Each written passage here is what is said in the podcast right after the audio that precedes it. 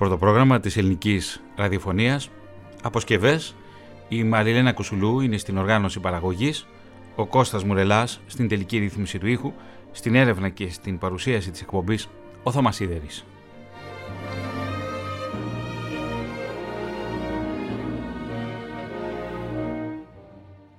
210-6009, 604 και 605 οι τηλεφωνικές γραμμές του πρώτου προγράμματος ελληνικής ραδιοφωνίας. Γράφετε τη λέξη πρώτο, αφήνετε ένα κενό το μήνυμά σας και αποστολή στο 54160.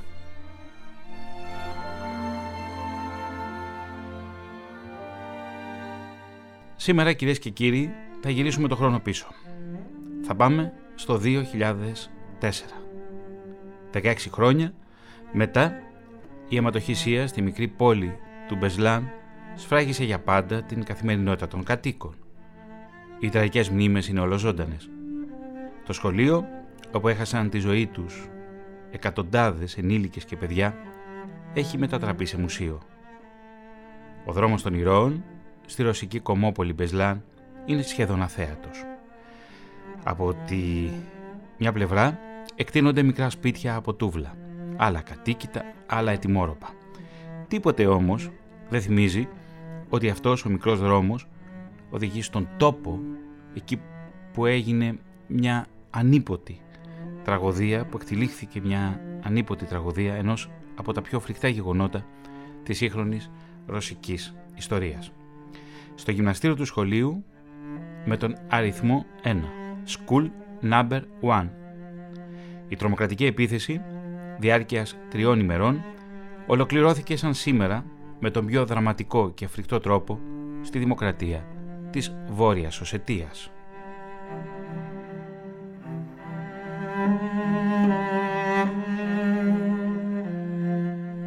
Την 1η Σεπτεμβρίου του 2004, Τσετσένοι και Ινγκούσιοι τρομοκράτες τζιχαντιστές συλλαμβάνουν 1.100 ομήρους.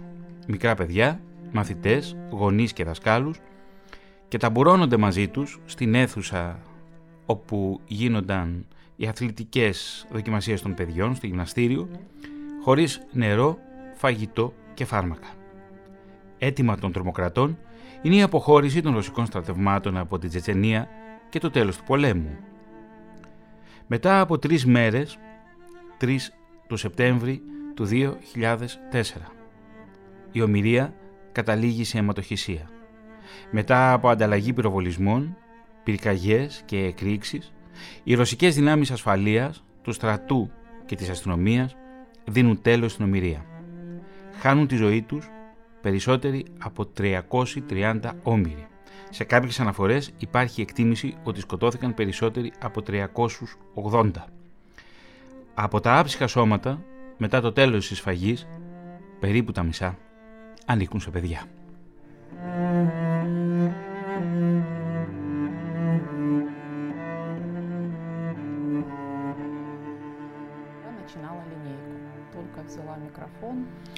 Ακούμε κυρίες και κύριοι τη Γελένα Γκανίεβα, η οποία ήταν δασκάλα στο σχολείο, διευθύντρια εκείνη την εποχή. Εκείνη την ώρα έβαζα σε μια τάξη του μαθητές. Όταν έπιασα το μικρόφωνο, ξεκίνησαν οι πρώτοι πυροβολισμοί. Όλοι τρέξαμε στην κεντρική αίθουσα. Το χειρότερο ήταν η δίψα. Δεν υπάρχει τίποτα χειρότερο από τη δίψα. Ο γιος μου είναι σήμερα 24 ετών και μέχρι σήμερα έχει πάντα ένα ποτήρι με νερό δίπλα στο κρεβάτι του. Και μας μιλάει η Ναντιένσντα Γκαριέβα επίσης ασκάλα. Την τέταρτη ημέρα τα παιδιά εντοπίστηκαν στο νεκροτομείο του Βλαντικάφκας. Θαύτηκαν σε κλειστά φέρετρα. Ο Βερόκα κάει και πολύ άσχημα στο μισό του σώματός του. Και τώρα ακούμε δύο μητέρες. Τη Ζόγια Τζουτσέβα και τη Ρίτα Σιντιάκοβα. Περιμένουμε την αλήθεια τώρα 16 χρόνια. Έχουμε μάθει να ζούμε με αυτό. Αναζητούμε την αλήθεια. Έχουν περάσει 16 χρόνια, αλλά ο πόνος δεν έχει φύγει. Έχουμε μάθει να ζούμε με αυτόν. Όσα χρόνια και αν περάσουν. Τι μου δίνει κουράγιο για να ζω; Πιθανότατα οι άνθρωποι που με στηρίζουν. Δύο δασκάλες, η Γελένα Γκανίεβα και η Νιαντιέστα Γκαριέβα και δύο μητέρες. Η Ζόγια Τζουτσέβα μέλος της ομάδας μητέρες του Μπεσλάν και η Ρίτα Συντιακόβα. Κυρίες και κύριοι, η σφάγη στο Μπεσλάν, το χρονικό της ημέρας.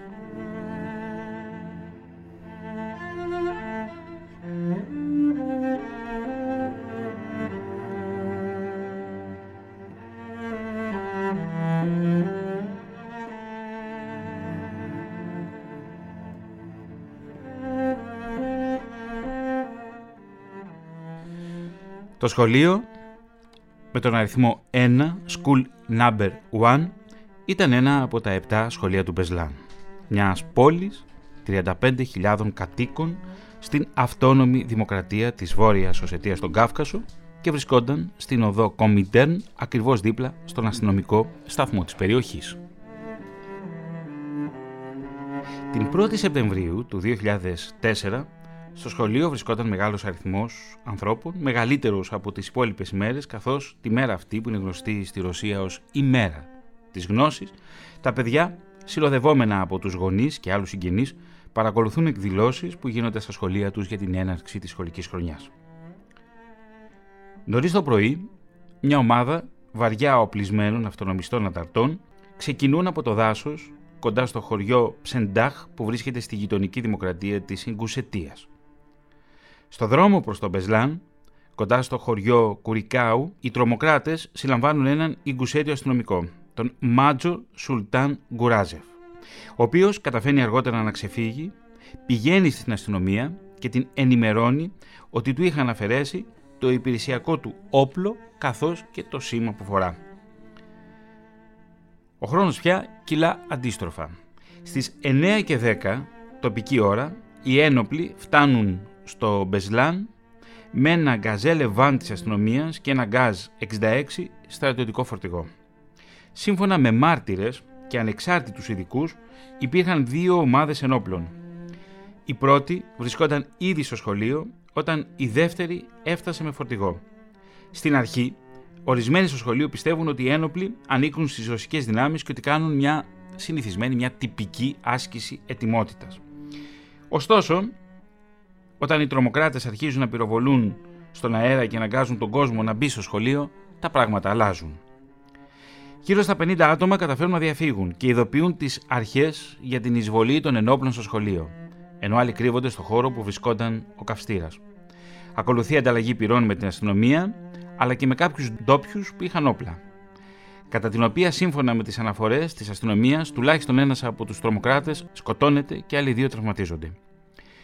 Αρχικώς, η ρωσική κυβέρνηση ανακοινώνει ότι οι όμοιροι ήταν 200 με 400 άτομα, αν και ο αριθμός τους όμως, όπως είπαμε, εκείνη την ημέρα, την ημέρα της γνώσης, ξεπερνούσε τα 1000 άτομα.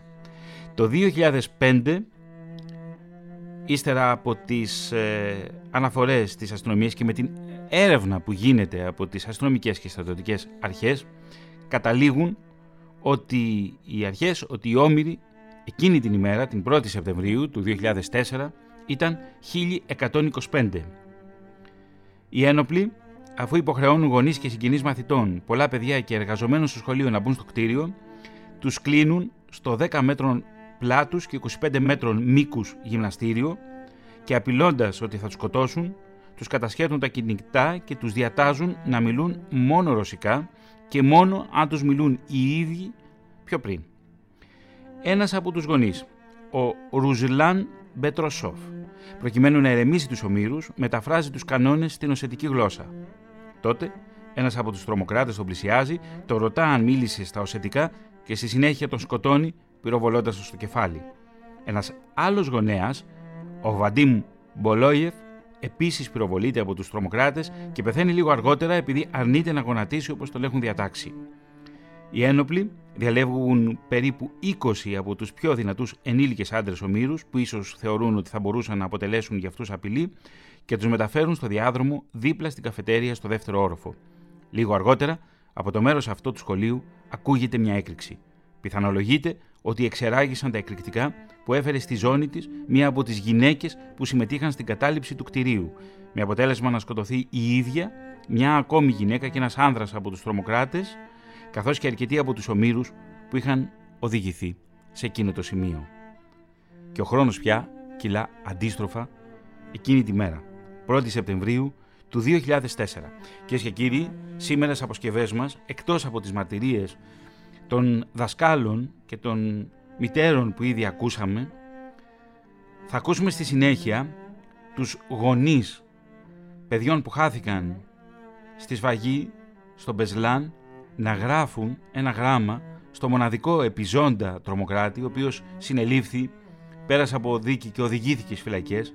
Κάποιοι από τους τρομοκράτες κατάφεραν να διαφύγουν, όσοι από αυτούς δεν σκοτώθηκαν και επίσης θα ακούσουμε και τη μαρτυρία του μοναδικού επιζώντα τρομοκράτη μέσα από τις ρωσικές φυλακές. Σε λίγο θα συνδεθούμε με τη ρωσική πρωτεύουσα και θα μιλήσουμε με τον επί 25 χρόνια ανταποκριτή της ΕΡΤ, εκεί, τον Δημήτρη Λιάτσο. Προς το παρόν όμως θα ακούσουμε, θα ακούσουμε το Βάλς νούμερο 2 του Δημήτρη Σωστακόβιτς.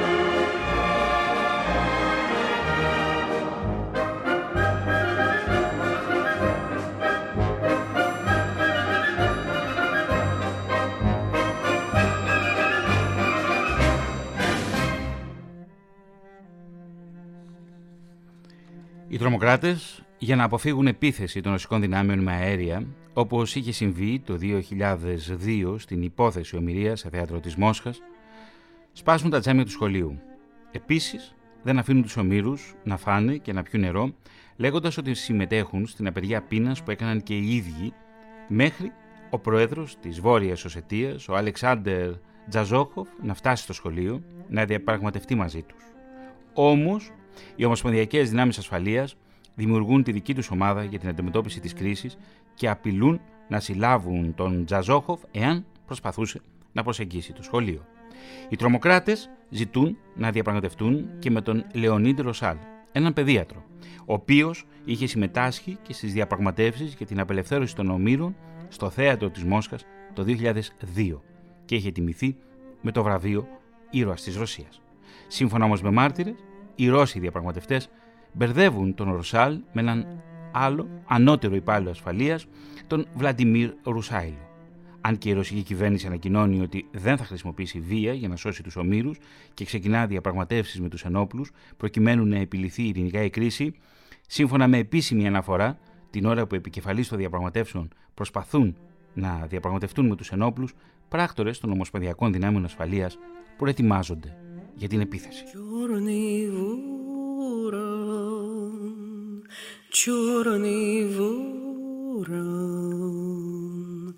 что ты вьешься надо мной, ты добычи не дождешься,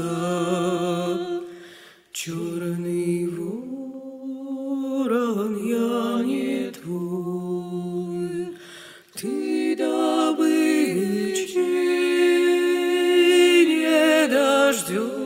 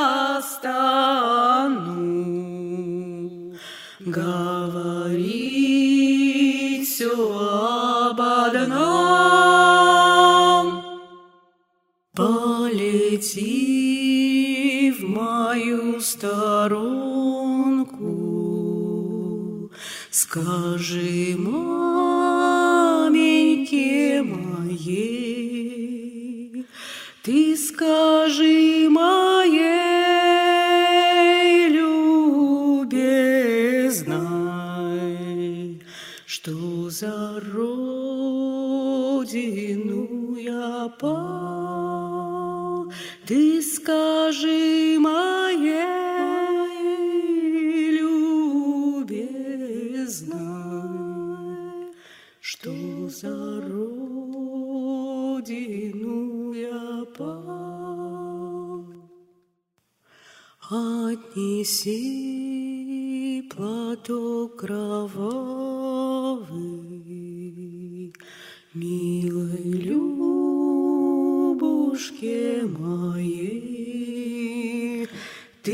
Ты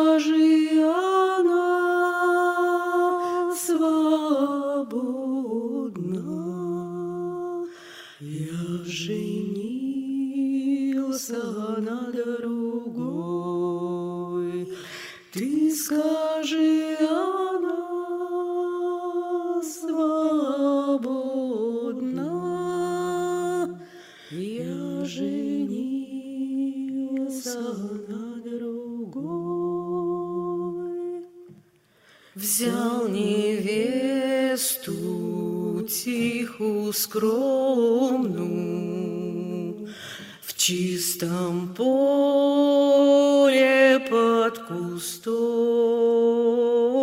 Обвенчальна была сваха, Сабля вострая моя, Обвенчальна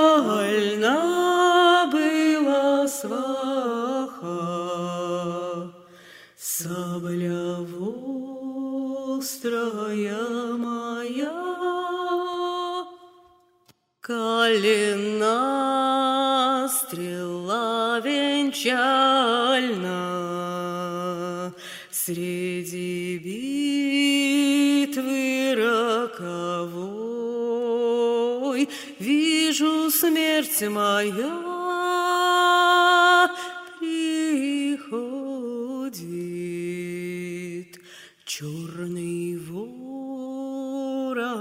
ворон весь я твой, Вижу смерть моя приходит. Черный ворон весь я твой. Κυρίε και κύριοι, στο σημείο αυτό θα συνδεθούμε με τη ρωσική πρωτεύουσα και θα μιλήσουμε, θα συνομιλήσουμε με τον συνάδελφο Δημήτρη Λιάτσο. Κύριε Λιάτσο, καλό απόγευμα από την Αθήνα. Γεια σας από τη Μόσχα. 2004, 16 χρόνια πίσω. Μια σφαγή που σημαδεύει τη συλλογική συνείδηση και μνήμη της Ρωσίας. Ο πρόεδρος Πούτιν πέρσι δηλώνει συγκλονισμένος και λέει ότι είναι το χειρότερο που του συνέβη και δεν πρόκειται να το ξεχάσει ποτέ ούτε ο ίδιος ούτε και η Ρωσία.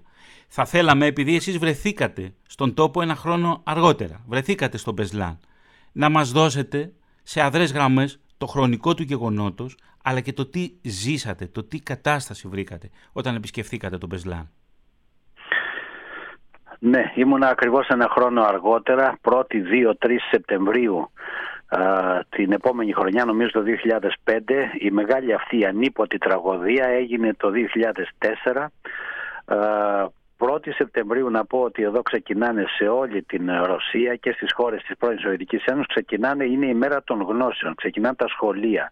Είναι η μεγαλύτερη γιορτή. Καταλαβαίνετε τώρα ότι στις πρώτες τάξεις το παιδί 6-6,5 χρονών είναι η πρώτη φορά που πάει στο σχολείο. Και είχαμε να αντιμετωπίσουμε αυτό το θηριώδες θα έλεγε κανείς έγκλημα το οποίο ήταν η κατάληψη του σχολείου. Όλα τα παιδιά με τα λουλούδια που πάνε να προσφέρουν στους δασκάλους, τις δασκάλες που ξεκινάνε εκείνη τη μέρα να βρεθούν μπροστά σε αυτό το πράγμα δυο κάδες τρομοκράτες να καταλάβουν το σχολείο να κρατάνε όμοιρους για τρεις μέρες γύρω στα 900 άτομα μαζί με τους γονείς ήταν μαθητές, ήταν και ενήλικες. Ε, ενήλικες οι οποίοι μέσα. συνοδεύουν κύριε Λιάτσο τα παιδιά στο σχολείο. Οι οποίοι συνοδεύουν τα παιδιά βέβαια. Ο κάθε γονέας, ο αδερφός, ο φίλος, η φίλη, η γιαγιά κτλ. Πάνε να, το νέο παιδί, το νέο κορίτσι που ξεκινάνε το, την πρώτη τάξη και όχι μόνο και τις επόμενες τάξεις γιατί το σχολείο ήταν και μάλιστα ήταν elite σχολείο, ήταν το νούμερο ένα σχολείο της, ε, του Μπισλάν, της, ε, της ουσιαστικά της πόλης ε, εκεί πέρα που ε, στη Βόρεια Οσετία που έχει 10-20 σχολεία πόσα έχει και το ένα από αυτά ήταν το, το νούμερο ένα σχολείο, το κεντρικό. Και μάλιστα θα πω την επόμενη χρονιά που πήγα κοιμήθηκα στο κρεβάτι του ήρωα ε, εκείνης της μεγάλης τραγωδίας του ε, Γιώργη Κανίδη ο Πόντιος ο οποίος ήταν ο γυμναστής του σχολείου 76 χρονών άνθρωπος και ο οποίος ουσιαστικά όρμησε πάνω την τρίτη μέρα και τους λέει είσαστε θηρία, δεν είσαστε άνθρωποι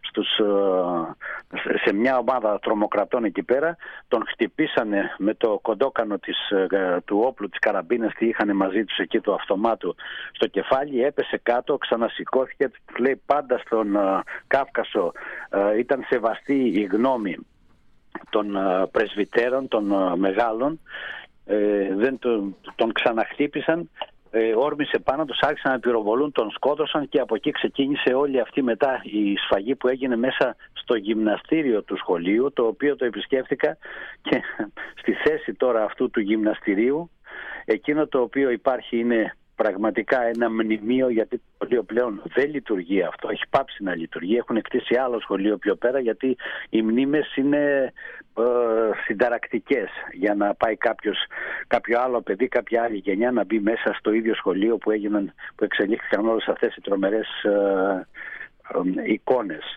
Πράγματι ήταν όχι μόνο για τον Βλαντίμιρ Πούτιν, ο οποίος ε, θυμάμαι κιόλας ετοίμαζε ταξίδι να κατέβει στην Ελλάδα και να πάει στο Άγιο Όρος τις επόμενες, την επόμενη εβδομάδα νομίζω και τα ανέβηκε όλα το ματέο σε εκείνο το ταξίδι. Ε, ήταν ξαναλέω αυτή μια ανίποτη τραγωδία που μέσα στο παιχνίδι που πεζόταν τότε κατά της Ρωσίας από όλο τον κόσμο θυμάμαι ότι έφτασαν σε σημείο κάποιοι να λένε στους Ρώσους ανταποκριτές που δουλεύανε σε ξένα μέσα ενημέρωσης όπως για παράδειγμα στο, στο BBC ε, Russian, στο, στην ρωσική έκδοση Ναι, ναι. ε, τους απαγόρεψαν διαρροπάλου να ονομάζουν τους τρομοκράτες τρομοκράτες θα τους λέτε ε, αυτονομιστές, ε, ληστές, οτιδήποτε άλλο, όχι όμως τρομοκράτες. Γιατί ήταν μαχητές της ελευθερίας σε εισαγωγικά τότε για, την, ε, για, για το χώρο το δικό μας της πολιτισμένης Ευρώπης. Ήταν αυτοί οι τύποι θεωρούνταν μαχητές της ελευθερίας. Πάντως κύριε Τώρα- Λιάτσο, ε, υπάρχει ένα βαθύ ρήγμα ε, ανάμεσα στους Τσετσένους και στη Ρωσία και το οποίο είναι ένα, ένα, ένα ρήγμα το οποίο χάνεται στα βάθη των αιώνων, τουλάχιστον τρεις αιώνες πριν. Ναι, δεν είναι όμως μέσα στους Τσετσένους και τη Ρωσία, γιατί θα σας πω ότι πέρσι, και μάλιστα δεν πέρασε ένας χρόνος, 10 μήνες πριν, Ναι. τέλειο Οκτωβρίου, Ναι. ήμουνα στον Κρόσνε, Μμμ. την πρωτεύουσα της Τσετσενίας και εκεί πραγματικά ε, είδα πράγματα και θάματα. Είδα δηλαδή μια πόλη η οποία θεωρείται το Ντουμπάι ε, τη- του Καυκάσου όπως το λένε τώρα. Με τα μετσέτ, δηλαδή με τα...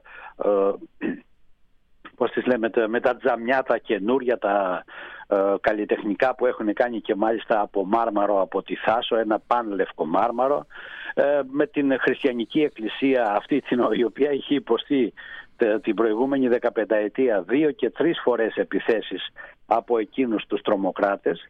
Ε, συνομίλησα με Τσετσένους οι οποίοι κάθε άλλο παρά έχουν έχθρα κατά της Ρωσίας. Συμφωνώ μαζί σας ότι υπάρχει μία αντιπαράθεση σχεδόν τρεις αιώνες από τότε που υπήρχε ο Ιμάμ, ε, πώς τον λέγανε εκείνον, ε, τον οποίο τον έπιασε ο Ρώσος στρατηγός Γερμόλοφ, τον έβαλε στο τρένο και τον έστειλε στην ε, Αγία Πετρούπολη, Ναι. επί Τσάρων λέμε τώρα, και πήγαινε το τρένο μία εβδομάδα και λέει πού πάμε; Πάμε λέει στην πρωτεύουσα, στην... άμα ήξερα λέει ότι είναι ε, ο Σαμίλ, ο Ιμάμ Σαμίλ Ναι, ήταν ναι, ναι. τότε. Ο Σαμίλ. Αν πάμε λέει τόσο πολύ, αν δεν ήξερα ότι είναι τόσο μεγάλη η Ρωσία, αν είναι τόσο μεγάλη η Ρωσία θα πρέπει να σταματήσουμε να πολεμάμε μαζί της, γύρισε πίσω και από τότε ε, ηρέμησε η κατάσταση. Στη Σοβιετική εποχή επίσης ήταν ήρεμη και αυτό το οποίο εξελίχθηκε τα προηγούμενα 25 χρόνια κυρίως από το 91-92 και μετά ήταν μια κατάσταση η οποία δεν περιγράφεται. Στο συγκεκριμένο θέμα τώρα με το σχολείο αυτό οι άνθρωποι εκεί μέχρι τώρα προσπαθούν να συνέρθουν. Υπάρχουν χαροκαμένες μανάδες. Έχω Ακριβώς πάει αυτό και κύριε στο- Λιάτσο, μιλήσατε με τους γονείς, μιλήσατε με τις μητέρες του Μπεσλάν όταν το επισκεφθήκατε ένα χρόνο μετά τη σφαγή; Όχι μόνο μίλησα, όχι μόνο μίλησα, αλλά πήγα και στο νεκροταφείο, Μμμ. στο οποίο είναι, είναι δύσκολο να μεταφέρει κάποιος. Ε, είδα στο νεκροταφείο ένα μεγάλο κομμάτι, ένα μέρος ολόκληρα, μια κεντρική αλέα που λέγεται πλέον η πόλη των αγγέλων. Η πόλη των αγγέλων με την έννοια ότι τα παιδιά και έβλεπα τώρα προσπαθούσα να δω, έβλεπα μάνες οι οποίες κλαίγανε συγγενείς που πηγαίνανε και με αυτούς μιλούσα. Είναι και δύσκολο να μιλήσεις σε τέτοιες στιγμές και να βλέπεις τώρα ότι ε, το παιδί τάδε 7 χρονών, 6 χρονών, 12 χρονών, 13 χρονών. Αυτή η ηλικία, γι' αυτό ακριβώς την ονόμασαν αυτό το κομμάτι του νεκροταφείου στον Πισλάν, η πόλη των Αγγέλων. Η πόλη των Και έτσι Αγγέλων. έχει μείνει μέχρι τώρα. Κύριε Ναι. Λιάτσο, ο, από τους τρομοκράτες κάποιοι κατάφεραν να διαφύγουν, δεν ξέρουμε τον, α- τον ακριβή αριθμό. Ένας Ένας, μόνο. όμως, ένας, ένας, μόνος, ο- ένας μόνο αυτή τη στιγμή βρίσκεται στη φυλακή, έτσι. Ναι, οι άλλοι εξοντώθηκαν. Εξοντώθηκαν. Εξοντώθηκαν ε, οι μισοί εκεί πέρα από, τα, από τις ένοπλες, ε, όχι από τις ένοπλες δυνάμεις, από τις ειδικές δυνάμεις Ναι. της ε, Ρωσίας, Ναι. όταν έκαναν την έφοδο. Ε, ένας είναι φυλακή. ε, Ο Νούρ δεν Παρσί υπάρχει εδώ Κουλάεφ, πέρα, ναι. δυστυχώς. Ναι.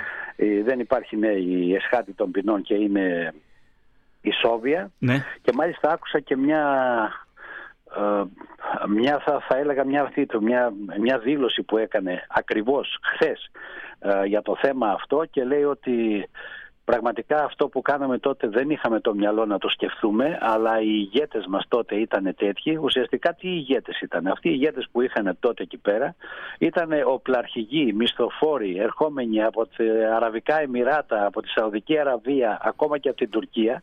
Οι περισσότεροι από αυτούς επειδή αυτοί είχαν το πακέτο των χρημάτων, το βαλιτσάκι που λέμε που γύριζε πάνω στον Κάφκασο και μοιράζανε δολάρια και αποδείχθηκε εκ των υστέρων ότι πολλά από αυτά ήταν και πλαστά μάλιστα, δεν είχαν και πολύ ε, σχέση με τους Τσετσένους. Ήτανε αρχηγός των Τσετσένων τότε ο, ο Μασχάντοφ, ο συνταγματάρχης, παλιός συνταγματάρχης του Σοβιετικού στρατού, ο οποίος εξοντώθηκε και αυτός βέβαια, αλλά ο ίδιος αρνήθηκε ότι είχε κάποια σχέση με την ε, επίθεση στο σχολείο αυτό και την κατάληψη του σχολείου. Ε, βέβαια το έκανε αργότερα αυτό, ό,τι θέλει μπορεί να λέει, αλλά το ζήτημα είναι ότι τότε μέσα στην Τσετσενία τον τόνο δεν έδιναν οι αυτονομιστές οι Τσετσένοι, αλλά μισθοφόροι που είχαν μαζευτεί κυρίως από τον αραβικό κόσμο. Και οι οποίοι είχαν εκπαιδευτεί και κοντά στην Αλκάιντα. Αυτό, αυτό αποδείχθηκε στην πορεία μέσα από τις βέβαια, έρευνες. Βέβαια. Ναι, ναι. Βέβαια, ήταν ήτανε κάποιοι οι οποίοι ήταν υψηλά ειδικευμένοι θα έλεγε κανείς στην, ε, στις εκρήξεις, στις τοποθετήσεις βομβών, εκρηκτικών ε, υλικών κτλ. για εκρήξεις που κάνανε σε σχολεία, σε μαγαζιά, σε σιδηροδρομικούς σταθμούς. Εδώ στη Μόσχα μετά που γίνανε μια σειρά από εκρηκτικές, από ε, τρομοκρατικές ενέργειες στο μετρό. Στο μετρό της Μόσχας, να σας πω, κινείται 10 εκατομμύρια κόσμος στο 20ωρο που δουλεύει, που είναι ανοιχτό. Από τις 5 το πρωί μέχρι τις 1 το βράδυ. Καταλαβαίνετε δηλαδή ότι ήταν μια κατάσταση ε, πάρα πολύ ε, δύσκολη για τη Ρωσία και πραγματικά ο Βλαδίμιρ Πούτιν με αυτή τη φράση που είπε εκφράζει αυτό το πόνο, τον ανίποτο πόνο ε, όλων των ανθρώπων αλλά κυρίως αυτών των ανθρώπων στην ε, Βόρεια Οσετία, η οποία Βόρεια Οσετία, να θυμίσουμε στους ακροατές, ένα πολύ σημαντικό θέμα, είναι χριστιανική δημοκρατία πριν από τη Ρωσία, είναι από το Βυζάντιο έχει πάρει την, ε, την, το χριστιανισμό πριν από τη Ρωσία, πριν χριστιανική η Ρωσία δηλαδή, η, και είναι η δημοκρατία, η αυτόνομη δημοκρατία της ε, ε, της Ρωσίας η οποία στο δεύτερο παγκόσμιο πόλεμο στη Σοβιετική εποχή είχε τους περισσότερους αναλογικά ήρωες της Σοβιετικής Ένωσης μετά θάνατο. Κύριε Είναι... Λιάτσο, ναι. Είναι πολύ χρήσιμη και, και, και το πλαίσιο το οποίο μας δίνεται για να κατανοήσουν και οι ακροατές μας τον τόπο που έλαβε χώρα αυτή η ανίποτη τραγωδία. Γι' αυτό χτυπάγανε εκεί, γι' αυτό χτυπάγανε στη Βόρεια Οσετία, στο Βλαντικαυκάζ και στον Πισλάν, γιατί εκεί ήταν και πληθυσμός ο οποίος είναι αφιερωμένος, είναι για την πατρίδα, κρατάει στην πατρίδα. Δεν πήγανε στην Τσετσενία μέσα να κάνουν οι Τσετσένοι, δεν έκαναν ούτε μία τρομοκρατική πράξη μέσα στη Τσετσενία. Μέσα στη δική τους, δηλαδή στους δικούς τους ανθρώπους. Ακριβώς. Κύριε Λιάτσο, σας ευχαριστώ θερμά για την επικοινωνία. Να είστε, καλά. να είστε καλά, σας ευχαριστώ θερμά. Κυρίες και κύριοι, επιστροφή από τη Μόσχα στην Αθήνα και στο σημείο αυτό θα ακούσουμε την μαρτυρία του μοναδικού επιζώντα τρομοκράτη μέσα από τη φυλακή.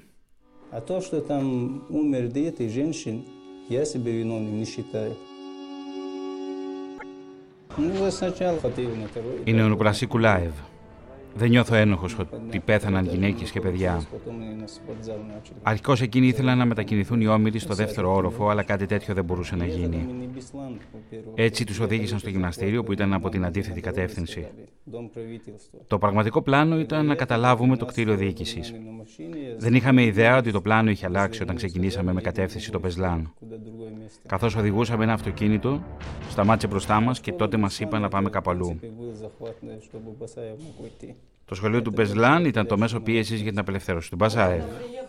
Η μητέρα τον ρωτάει και γιατί δεν κάνετε πίσω όταν είδατε ότι ήταν σχολείο; Γιατί, γιατί αυτοί είχαν την ευθύνη της επιχείρησης. Τους αφήσαμε να κάνουν ό,τι θέλουν. Έκανα αυτό που μου είχε ανατεθεί. Αυτό είναι όλο. Μας είπαν ότι τις θέσεις που θα πέναμε, τις θέσεις που θα πέναμε ενώ αυτοί εργάζονταν για την επιτυχία της επιχείρησης. Κέντρο της επιχείρησης ήταν το γυμναστήριο. Εκεί είχαν οργανωθεί. Ήμασταν σε διαφορετικές αίθουσες όλη την ώρα. Ο καθένας από εμάς είχε ένα προκαθορισμένο μέρος. Καθώς μπορώ να θυμάμαι, στο κόμμα αντίθετα από το γυμναστήριο, σε μια αίθουσα μέσα. Ο Μπασάεβ έδωσε μια ξεκάθαρη εντολή να αρχίσουμε τη μάχη στο τέλος, εφόσον εκείνοι μας έκαναν επίθεση.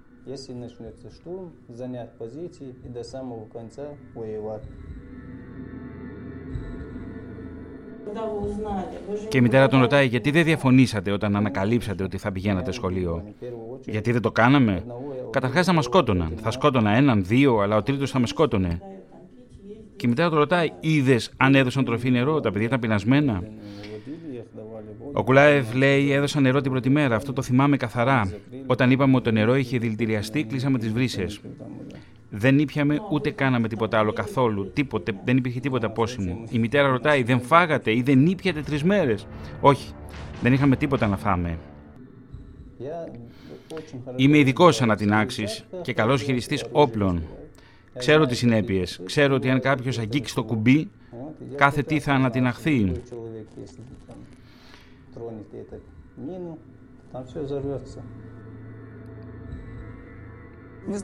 Και τώρα ακούμε την Αλευδίνα Λουκνίκοβα, ψυχολόγος στη Σοφρονιστική Πτέρυγα 18.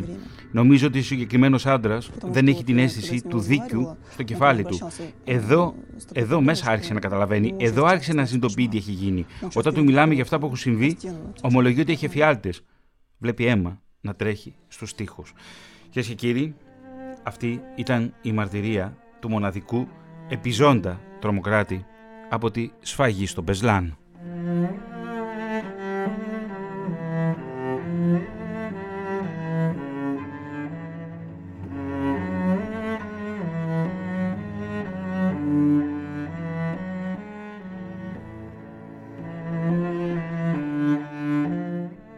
Κυρίες και κύριοι, το πρώτο πρόγραμμα σήμερα ξετυλίγει τη σφαγή στο Μπεσλάν μέσα από τις μαρτυρίες και των μητέρων που έχασαν τα παιδιά τους στη σφαγή αλλά και των δασκάλων και ακούσαμε μόλις και τη μαρτυρία του μοναδικού επιζώντα τρομοκράτη.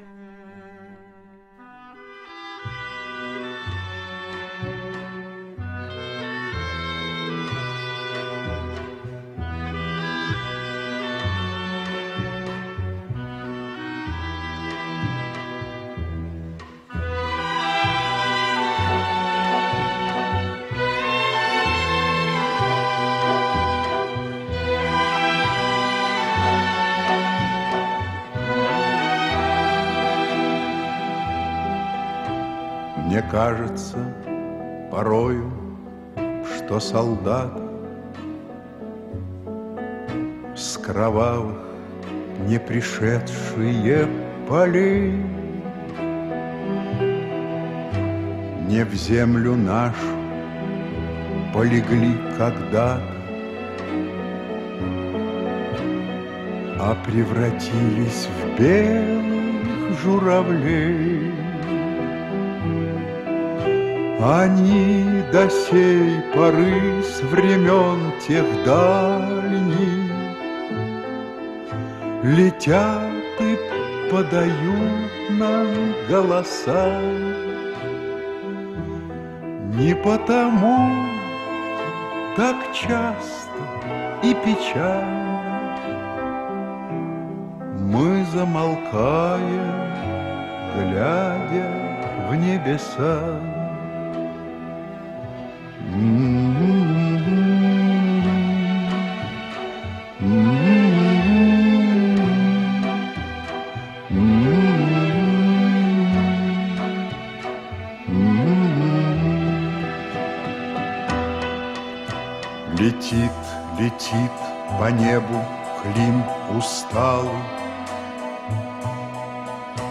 Летит в тумане на исходе дня. И в том строю есть промежуток малый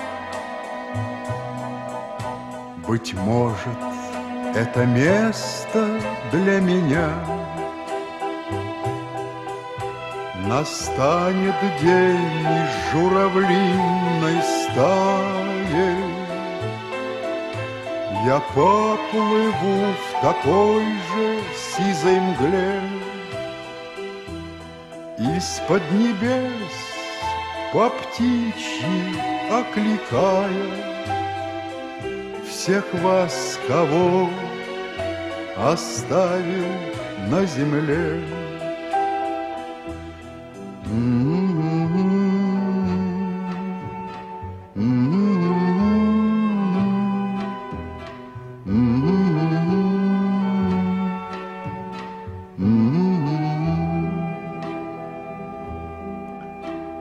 Кажется порою, что солдат С кровавых не пришедшие полей Не в землю нашу полегли когда-то А превратились в белых журавлей Και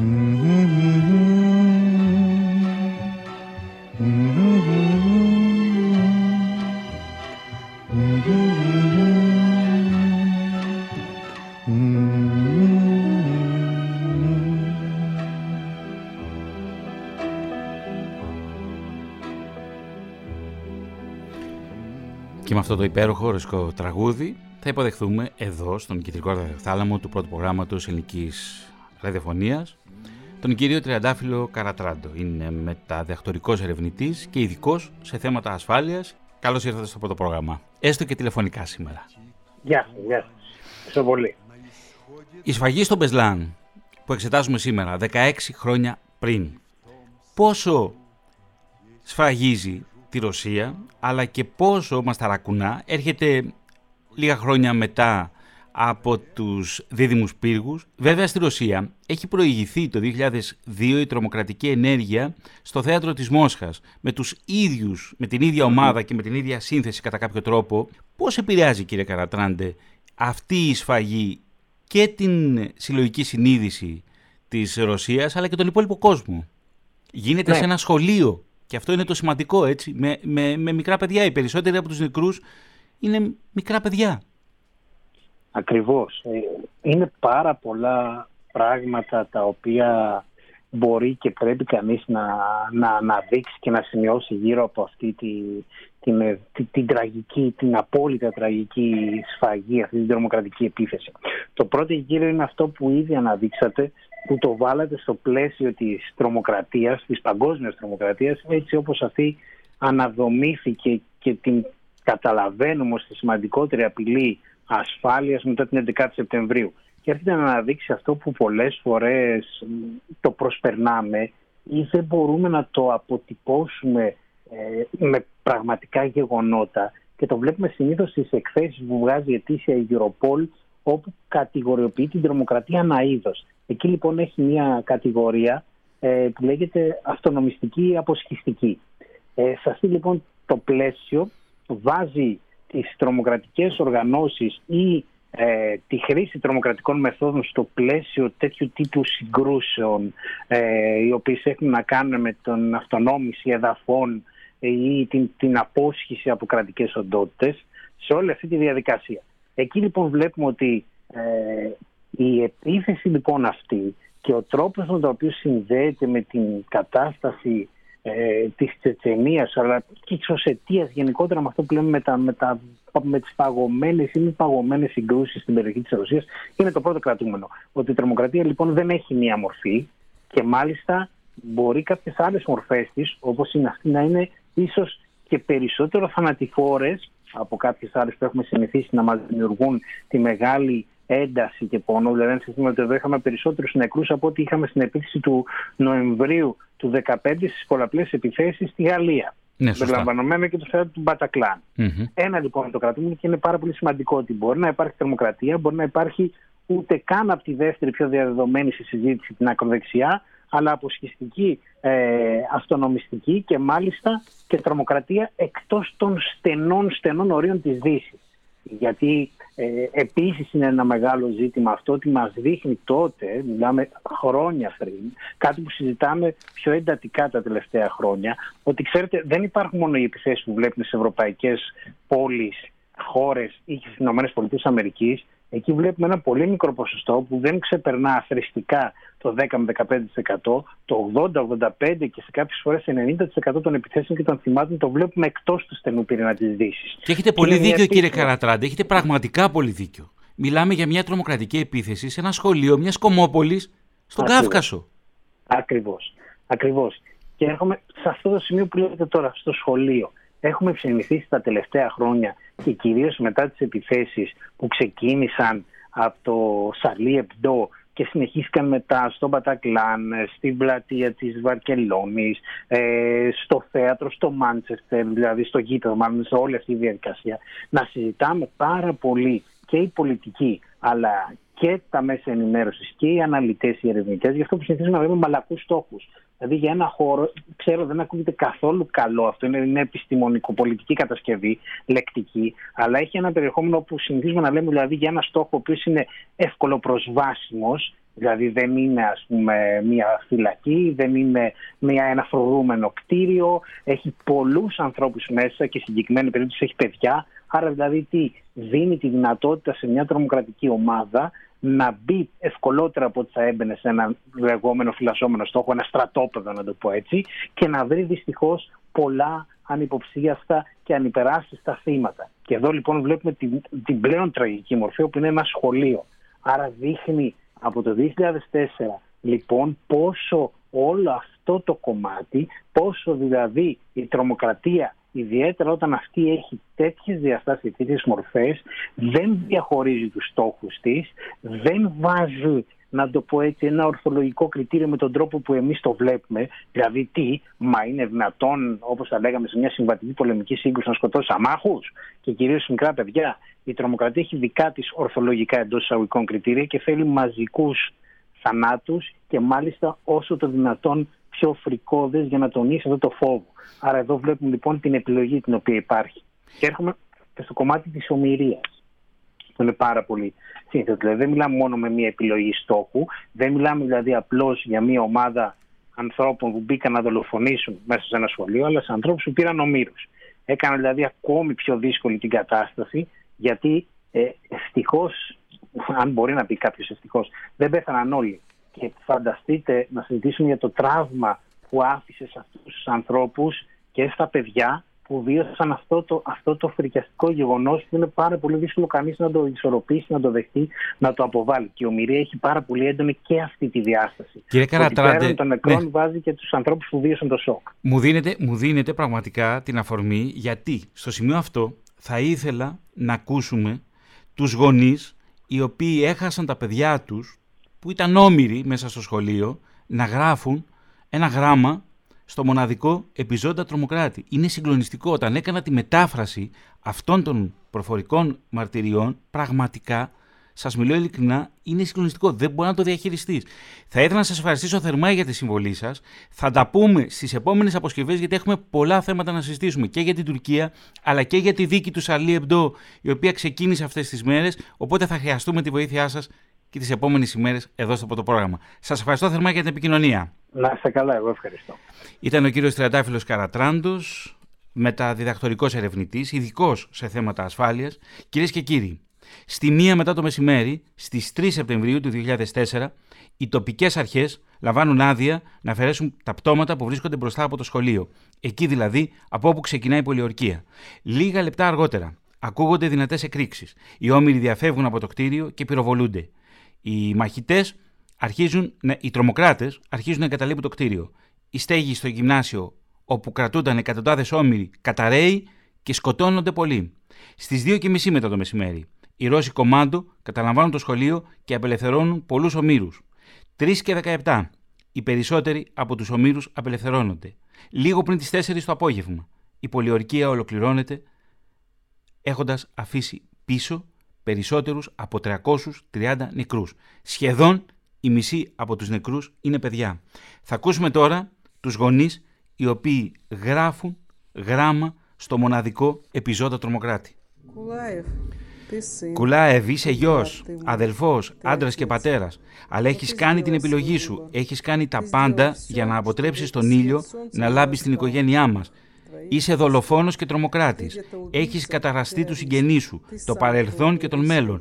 Δεν υπάρχεις, αλλά το μίσος και η περιφρόνηση των ανθρώπων για εσένα δεν θα σταματήσουν ποτέ. Σουσάνα Ντουντίεβα ήταν η μητέρα του Μπεσλάν.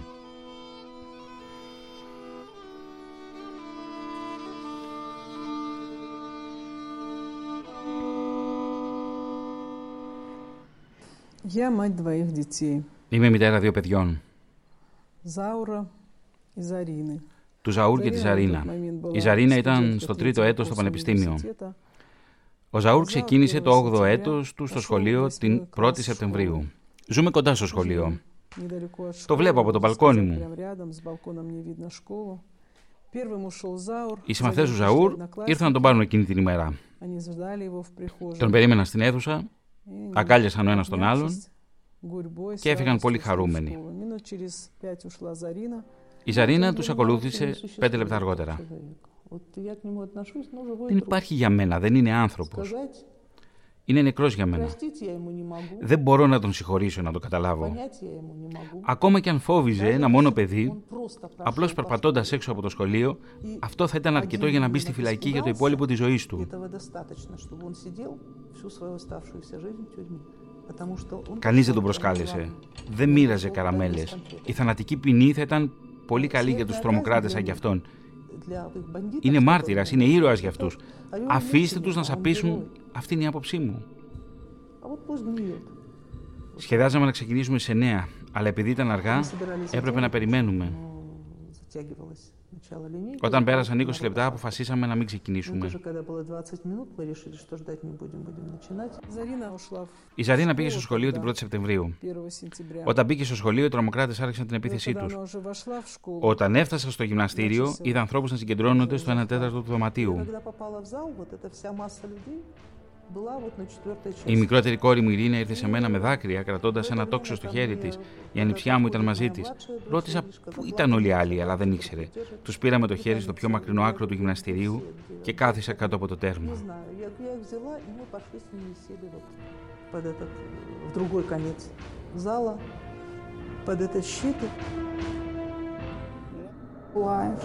Ты, как баран, Κυρία Ανέτα Γκαντιέβα, μητέρα των ομήρων Αλάνα και Μιλένα. Η Αλάνα σκοτώθηκε κατά την επίθεση. Κουλάεβ, είσαι ένα σκουπίδι. Σε έφεραν στο σχολείο σαν σκουπίδι. Κάθεσαι εκεί σαν σκουπίδι και τώρα κάθεσαι στη φυλακή σαν σκουπίδι. Έχουν περάσει δέκα χρόνια από τότε που έκανε συμφωνία με το διάβολο και σκοτίνιασε το μυαλό σου. Πήρε το πιο πολύτιμο πράγμα μας, το πολύτιμο πράγμα για κάθε μητέρα, το παιδί της. Θα εκτίσεις την τιμωρία σου εδώ στη γη για τις αμαρτίες σου. Το παιδί είχε ήδη πεθάνει μέχρι τις 2 Σεπτεμβρίου. Ένα παιδί της πρώτης Δημοτικού πέθανε από καρδιακή προσβολή στα χέρια της μητέρας του. Ένα κορίτσι στην έκτη τάξη πέθανε από διαβητικό κόμμα.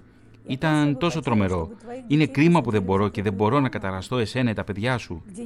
Θα ήθελα να κλείσω τα παιδιά σου σε ένα δωμάτιο χωρίς φαγητό ή νερό ή αέρα και να τα παρακολουθείς να υποφέρουν από πείνα και δίψα. Δεν υπάρχει τίποτε πιο οδυνηρό από το να βλέπεις το παιδί σου να πεθαίνει και να μην μπορείς να βοηθήσεις. Και σήμερα είσαι πιο ευτυχισμένος από εμάς. Η λογική ενός τρομοκράτη είναι διαστραμμένη. Βασίζεται σε συναισθήματα. Δεν έχει απομείνει κοινή λογική. Πιστεύουν σε κάποια αποστολή που βασίζεται σε κάποια θρησκεία που επίσης είναι διαστραμμένη. Δεν ξέρω καμία θρησκεία που να εγκρίνει τη δολοφονία παιδιών.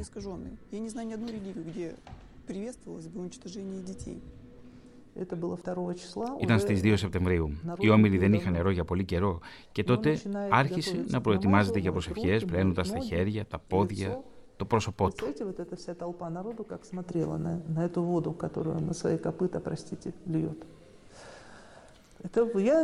Φανταστείτε πόσο διαλαστικό πρέπει να είναι για τους ανθρώπους να τον βλέπουν να χύνει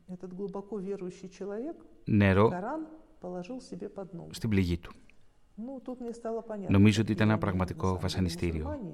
Και τότε αυτός ο βαθιά θρησκευόμενος άνθρωπος έβαλε το Κοράνι κάτω από τα πόδια του. Τότε κατάλαβα τι είδους μουσουλμάνοι ήταν. Δεν υπάρχει ίχνος Ισλάμ. Τον ρώτησα.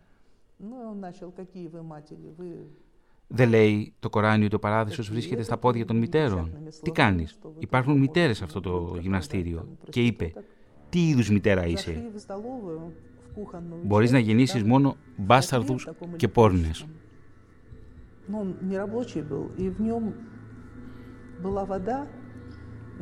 Πήγαμε στην καντίνα, υπήρχε ένα σπασμένο ηλεκτρικό καζάνι, υπήρχε λίγο νερό μέσα, αφού κάτι είχε ξεπαγώσει. Μάθαμε ότι οι τρομοκράτες βρήκαν κατεψυγμένα μπουτια κοτόπουλου και είπαν στους μάγειρες να τους τηγανίσουν. Και ήπια με αυτό το νερό. Ποτέ δεν έχω πιει κάτι πιο νόστιμο στη ζωή μου. Και αυτός είναι ο Ατζμάς Τζακόεβ, η σύζυγός του Ζάνα, η ανιψιά του Ήρμα και ο μικρότερος γιος Κέρμεν τέθηκαν όμοιροι. Η Ζάνα και η Ήρμα σκοτώθηκαν κατά τη διάρκεια της επίθεσης. Έχουν περάσει 10 χρόνια από την τρομοκρατική επίθεση. Κανείς δεν θέλει να πεθάνει. Έτσι, μετά από τόσα χρόνια, θα ήθελα να ρωτήσω, αν σας έλεγαν ότι δεν θα σας άγγιζαν, ότι θα σας άφηναν να φύγετε, θα τους προβολούσατε ή θα εγκαταλείπατε. Πρώτα, όλοι νόμιζαν ότι θα απαιτούσαν κάτι και στη συνέχεια θα μας άφηναν να φύγουμε μόλις έπαιρναν αυτό που ήθελαν. Αλλά μετατράπηκε σε πραγματική τρέλα. Αν κάποιος προσπαθούσε να μπει στο σχολείο, θα τον σκότωνε. Ήταν αδύνατο να μπεις μέσα. Το σχολείο είχε κλείσει. Φύγε από εκεί. Οι άνθρωποι ήθελαν να μάθουν ποιοι ήταν, τι ήθελαν. Ποιοι ήταν αυτοί οι άνθρωποι, τι απαιτούσαν;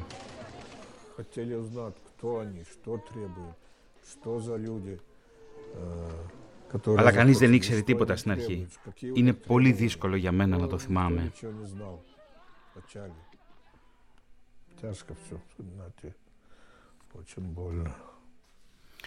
Οι γονείς γράφουν στο μοναδικό επιζώτα τρομοκράτη. Το 2005, σε συνέντευξή του στο ABC, ο Μπασάιεφ παραδέχθηκε ότι υπήρξε κακό παιδί, ένας ληστής, ένας τρομοκράτης και είπε ότι το ίδιο είναι και οι ρωσικέ αρχές. Απείλησε ότι μπορεί να γίνουν και άλλες επιθέσεις σε σχολεία, εκτός να σταματήσει η γενοκτονία στη Τζετσενία. Ο θάνατος του Μπασάιεφ μετά το Πεσλάν άρχισε, ήταν ένα στίχημα για τις ρωσικές δυνάμεις ασφαλείας. Πέρασαν σχεδόν δύο χρόνια όταν τέσσερα αυτοκίνητα της συνοδείας του Μπασάγεβ ξεκίνησαν για την πόλη Ναζράν. Το Κρεμλίνο ήξερε ότι ετοίμαζαν κάποιο χτύπημα. Κατά τη μεταφορά κάποιων κουτιών με εκρηκτικά δημιουργήθηκε κάποιο πρόβλημα. Ο Μπασάγεβ ζήτησε να τα ελέγξουν. Οι Ρώσοι κομμάντος παρακολουθούσαν αθέατοι. Την ώρα που ο Μπασάγεβ επιθεωρούσε τα εκρηκτικά, μια τεράστια έκρηξη τον κομμάτιασε. Στη συνέχεια οι Ρώσοι κομμάντος εξόντωσαν ολόκληρη την ομάδα. Αυτό ήταν το τέλος του Μπασάγεβ. Κυρίες και κύριοι, 13 χρόνια μετά, το Στρασβούργο καταδίκασε τη Ρωσία, το Ευρωπαϊκό Δικαστήριο Ανθρωπίνων Δικαιωμάτων καταδίκασε τη Ρωσία το 2017 για υπερβολική χρήση βίας στην επέμβαση με την οποία δόθηκε αιματηρό τέλος στην ομοιρία εκατοντάδων μαθητών. Και εδώ ολοκληρώνεται το αφιέρωμα του πρώτου προγράμματος σε κάτι, σε ένα γεγονός που σημάδεψε τη Ρωσία 16 χρόνια πριν, στη σφάγη του Πεσλάν. Η μαρένα Κουσουλού ήταν στην οργάνωση παραγωγής, ο Κώστας Μουρελάς στην τελική ρύθμιση του ήχου, ο Θωμασίδερη στην έρευνα και στην παρουσίαση. Κυρίες και κύριοι, οι αποσκευές θα είναι μαζί σας την επόμενη Δευτέρα στις 6 το απόγευμα.